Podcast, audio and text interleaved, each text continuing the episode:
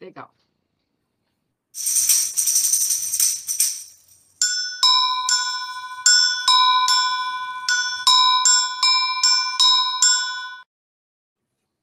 Em São Paulo é hora de redemoinho e também hora de reafirmar nosso apoio e solidariedade à campanha internacional pela liberdade de Julian Assange, que é também uma campanha pelo direito dos povos do mundo inteiro à informação.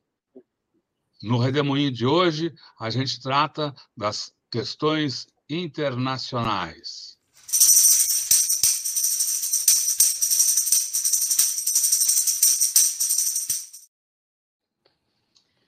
Olá, Barimbone, que bom tê-lo aqui nesse redemoinho do dia 30 de agosto de 2023. Gilberto Maringoni é professor de Relações Internacionais da Universidade Federal do ABC e fala conosco aqui às quartas-feiras. O que, que você conta, Maringoni?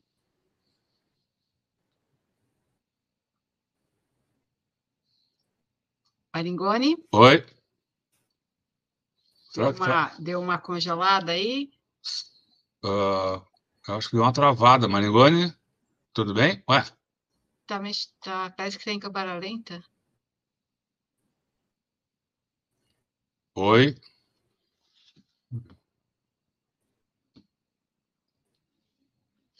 Maringoni?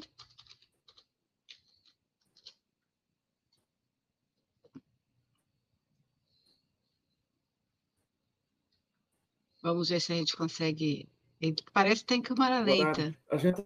Oi. Oi. Oi. Oi. Oi, oi. Alô?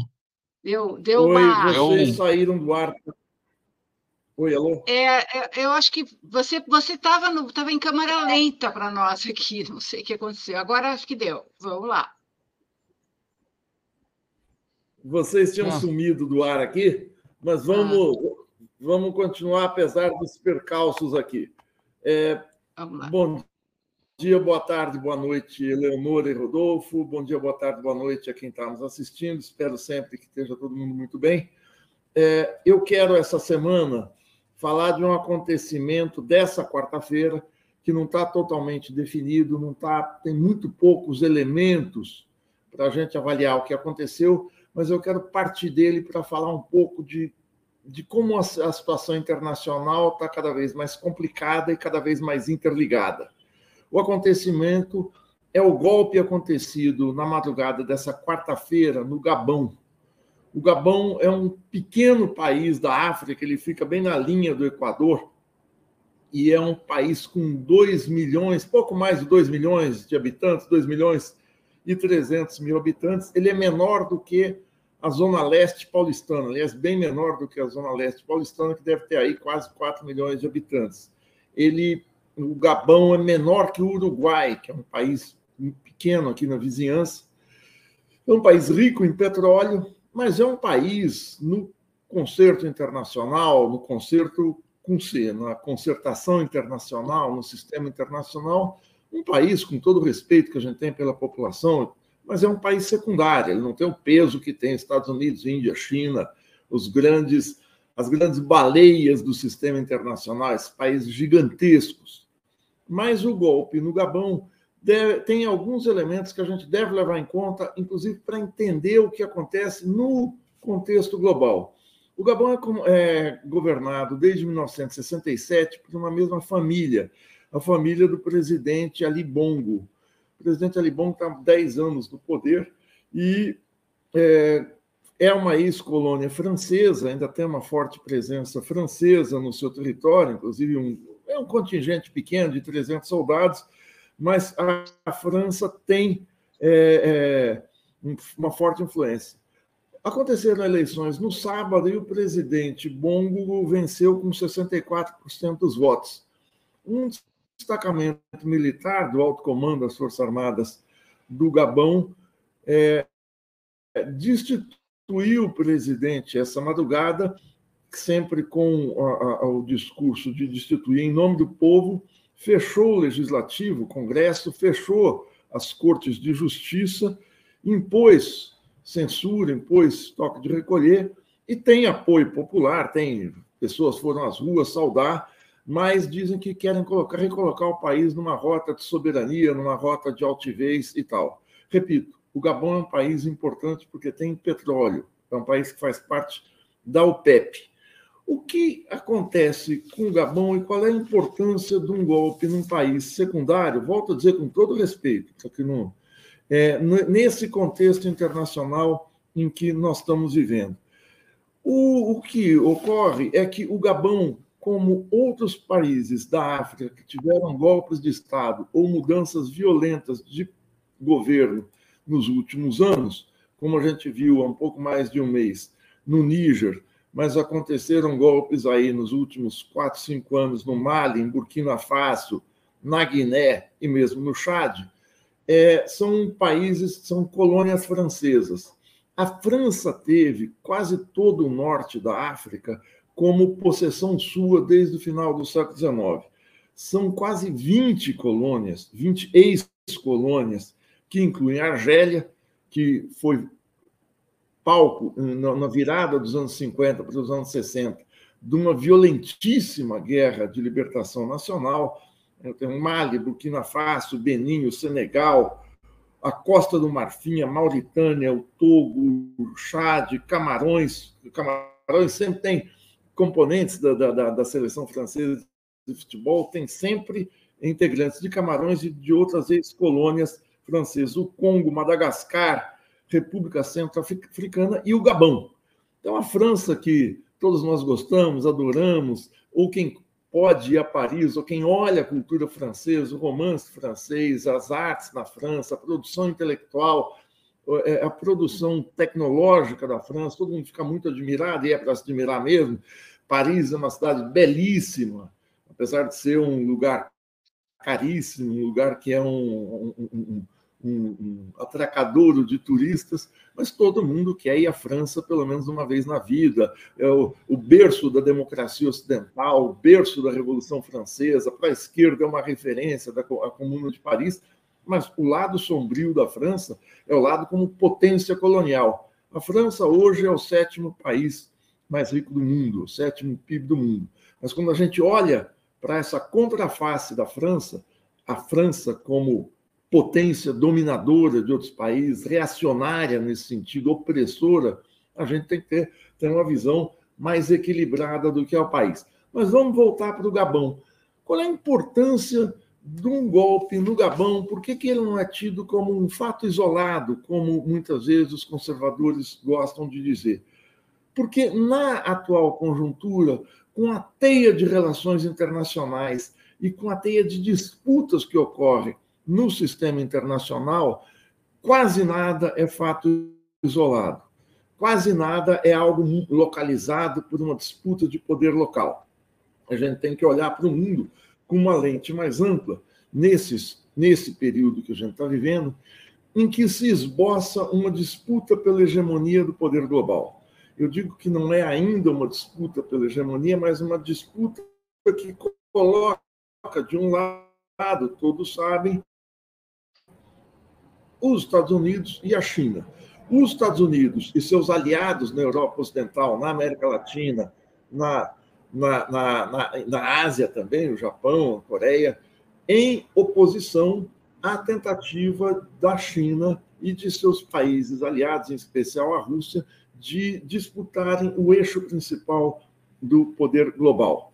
Não é algo que a gente possa ver linearmente e de uma maneira maniqueísta, ou seja, é, quente, frio, preto, branco, ver oposições muito nítidas, mas como a gente tinha na Guerra Fria, a disputa entre o Ocidente, o chamado Ocidente, ou seja, Washington e Moscou, União Soviética e Estados Unidos, porque os contornos são muito mais fluidos, exatamente pelo fato desse jogo estar em disputa. Quando eu digo fluidos, é que há muita ambiguidade nessa escolha de lados, até porque não existe uma escolha de lados muito clara.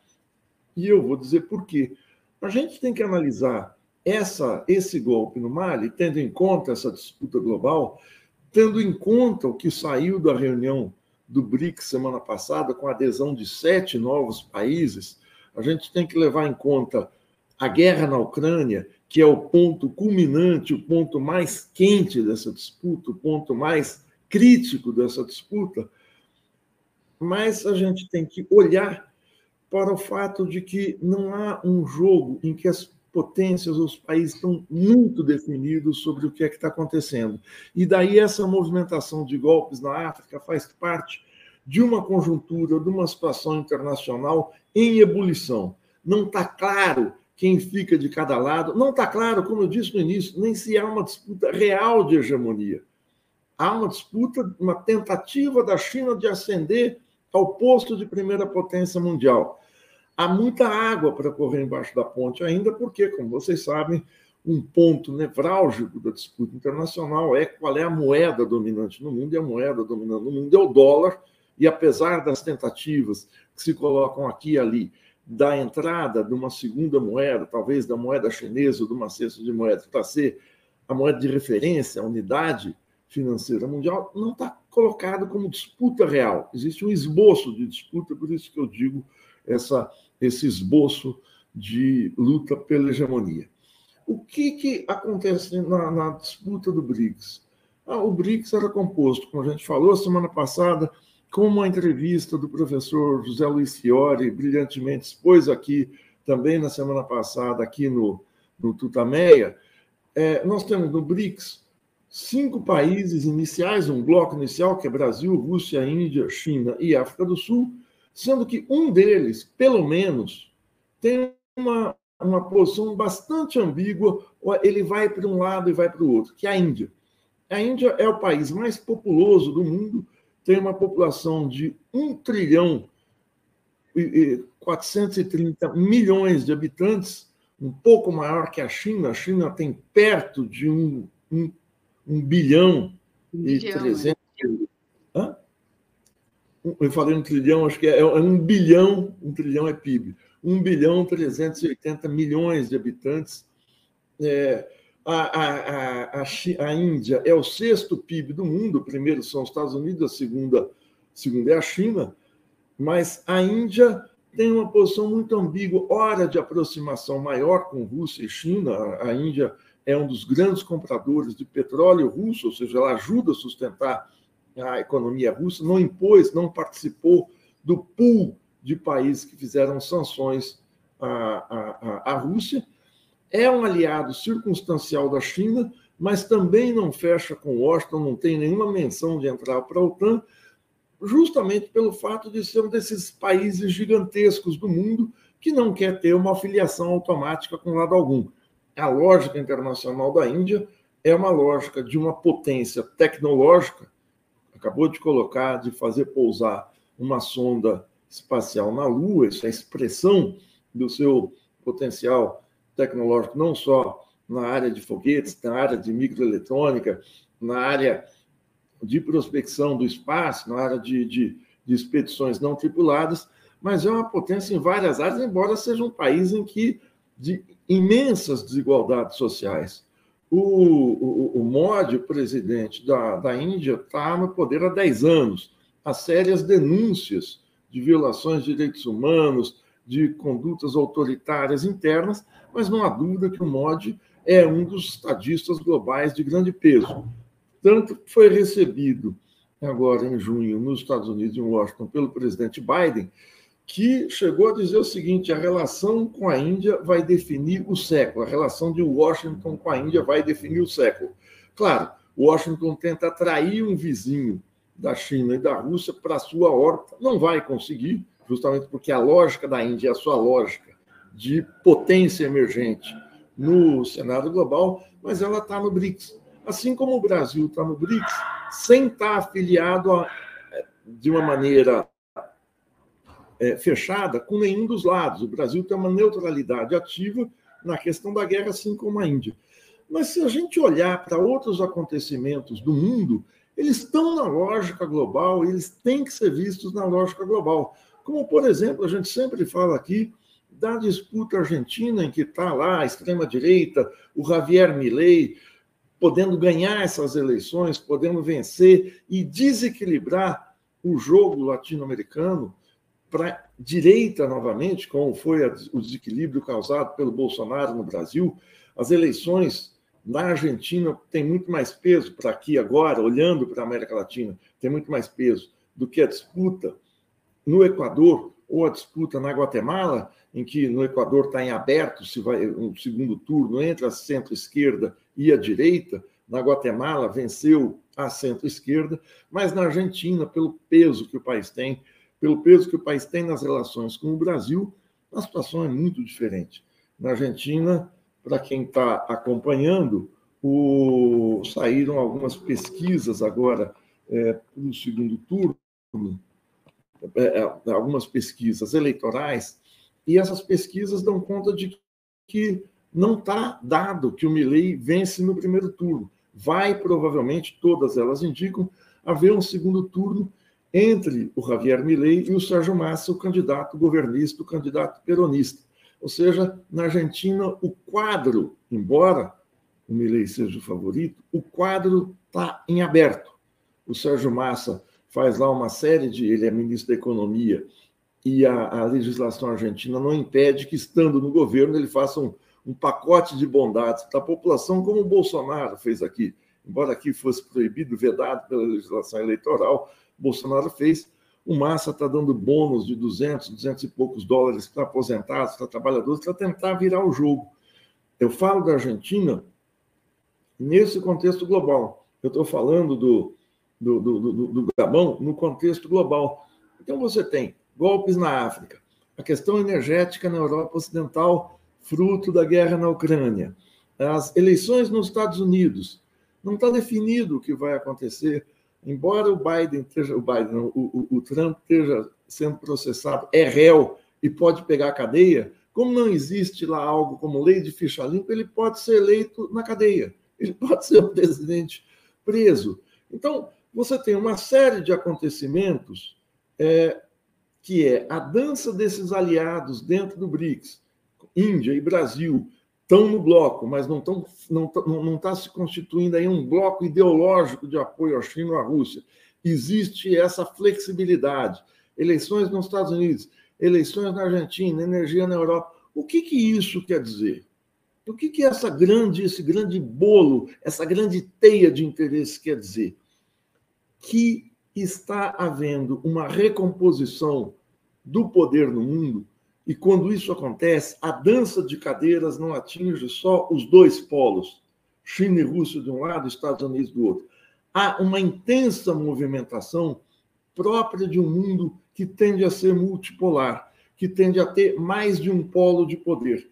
E essa dança de cadeiras implica golpes, mudança de afastamento dos países africanos, ali da, do centro da África, daquela região do Sahel, que pega Burkina Faso, que pega o Mali, que pega, que pega o Níger, e mais ao sul agora, no Gabão, na disputa dentro do sistema global.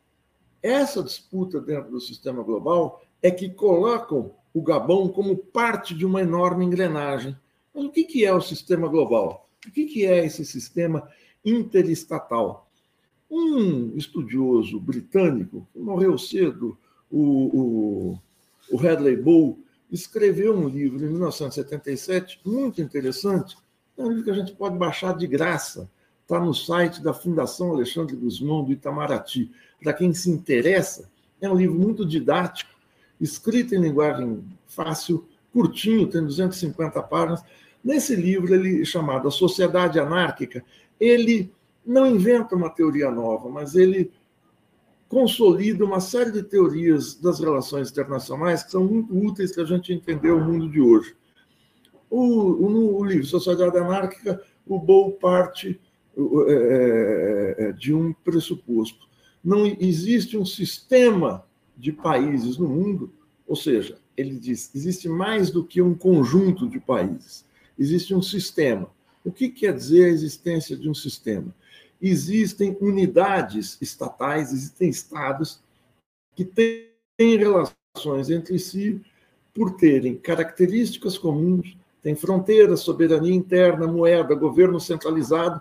Com isso, eles podem comercializar entre si, ou ter relações diplomáticas, ou ter qualquer tipo de conversação, E com isso, eles passam a se articular como se fossem uma teia única, um sistema com suas variações, mas você pode ter, ele dá o exemplo, a Bolívia e o Nepal. São países que não têm proximidade. Quando ele escreveu o livro, eles não tinham representação diplomática um e outro, mas eles estavam dentro da lógica de um sistema, eles podiam indiretamente se influenciar na ONU, eles podiam ter potencialmente relações de todo tipo. Estavam dentro de um sistema. Ao mesmo tempo, ele falava: esse sistema não existe uma autoridade maior, não existe um governo que exerça o poder de legislar sobre um e outro. Então, é um sistema anárquico. Parece uma contradição em termos. Se é anárquico, não pode ser sistema. Não, pode ser anárquico porque não tem governo. Ao não ter governo, há uma tentativa de se equilibrar os poderes no mundo para que os países não se engalfinhem em guerras constantes. Há, então, uma hierarquia de países em que determinados países mais poderosos disputam a primazia de serem o poder mundial. Os Estados Unidos se arrogaram o poder de serem polícia do mundo sem ter delegação para isso. Mas o poderio das suas forças armadas, marinha, exército, aeronáutico, poderio do dinheiro, poderio de terem o dólar como como unidade financeira internacional, fez deles meio que o ordenador do sistema dentro da ONU, dentro dos sistemas multilaterais, ou por fora, como foi o ataque ao Iraque. O que está acontecendo agora é uma contestação a essa ordem. A contestação a essa ordem se expressou de maneira cristalina no BRICS, quando entram novos países, inclusive aliados históricos dos Estados Unidos, como os Emirados Árabes e como a Arábia Saudita, eles não estão do outro lado. Eles estão, são aliados, mas aliados econômicos, estreitos dos Estados Unidos. E estão no BRICS. Ah, mas estão sabotando. Não, o BRICS, não, o BRICS, como eu disse semana passada, não é uma entidade, não tem estatuto, não tem uma carta de princípios. O BRICS, por enquanto, é um fórum de conversas, um fórum diplomático entre países. E nessa dança de cadeiras, aparentemente bagunçada, eu não quero usar a palavra anárquico, porque senão eu fujo do conceito, mas sem organização, existe uma ordem em disputa que faz com que um golpe no, no, no Gabão tenha peso internacional. Por quê? Porque o rearranjo que parece estar sendo feito no BRICS é a China tentar manter relações mais estreitas com o sul global com os países da América Latina, onde, à exceção do México, a China já é o maior investidor, ela aumenta a sua presença na África e ela tenta atrair países para a sua, não digo órbita, mas para a sua proximidade. E nessa situação de tentativa de atração é que se dão essas movimentações nesse bloco, nesse, né, né, ou pelo menos nessa articulação alternativa que são que é o BRICS. Só sublinhando, nota de rodapé, sul global não é um conceito geográfico. A gente não pode estabelecer quem é sul global, quem está acima ou abaixo do Equador, porque se fosse assim, a Índia, a China estão acima da linha do Equador, assim como os países do Sahel, os países do norte da África estão acima da linha do Equador, seriam do norte da África. Não. Sul global é um conceito político, um conceito geopolítico, no qual o Brasil está no qual os países da África estão, no qual a China está, no qual a Rússia está, que é, são os antigos países em desenvolvimento, ou mais, se a gente recuar mais, o antigo terceiro mundo. É esse o campo de disputa em que a China joga suas fichas, o sul global. E é nesse campo de disputa que há ambiguidades, e elas são perfeitamente compreensíveis. Aliás, essas ambiguidades fazem com que a gente não tenha aquele raciocínio é, maniqueísta de bonzinho e malvado, como existia na Guerra Fria. A esquerda achava que os bonzinhos estavam com a União Soviética, os malvados com o imperialismo americano, e o Ocidente achava que os bonzinhos, os mocinhos da história, eram o Ocidente e os malvados da Rússia. Não, é uma conjuntura fascinante e complicada de se examinar. Como a gente tem muito pouca informação do que está acontecendo no Gabão, eu prefiro por enquanto, analisar esse golpe dentro dessa dança das cadeiras globais. O tempo vai dizer, as próximas semanas e meses, é que vão dizer se isso tem a ver com o afastamento da ex-metrópole colonial, a França, que está dentro da aliança ocidental, se isso significa uma entrada maior de financiamento chinês, de aproximação com a Rússia, etc., ou se isso é uma questão isolada. É o menos provável é que seja um fato isolado. Essa é a conjuntura mundial extremamente complexa, movediça e mutante na qual a gente está vivendo. Por isso ela é fascinante e muito tensa. Obrigado, gente. Bom, Manigoni. Muito legal. Então, a gente já quer agradecer muito aqui a participação do professor Maringoni aqui no Redemoinho, é um programa que a gente transmite ao longo da semana, sempre ao meio-dia, cada dia com um tema específico. Hoje, uh, o Maringoni traz a sua a avaliação sobre a situação internacional. Amanhã a gente volta nesse mesmo horário com a professora Ângela Carrato, falando sobre as relações entre poder e mídia. Maringoni, grande abraço, boa tarde, boa tarde, pessoal que está nos acompanhando aí. Tchau.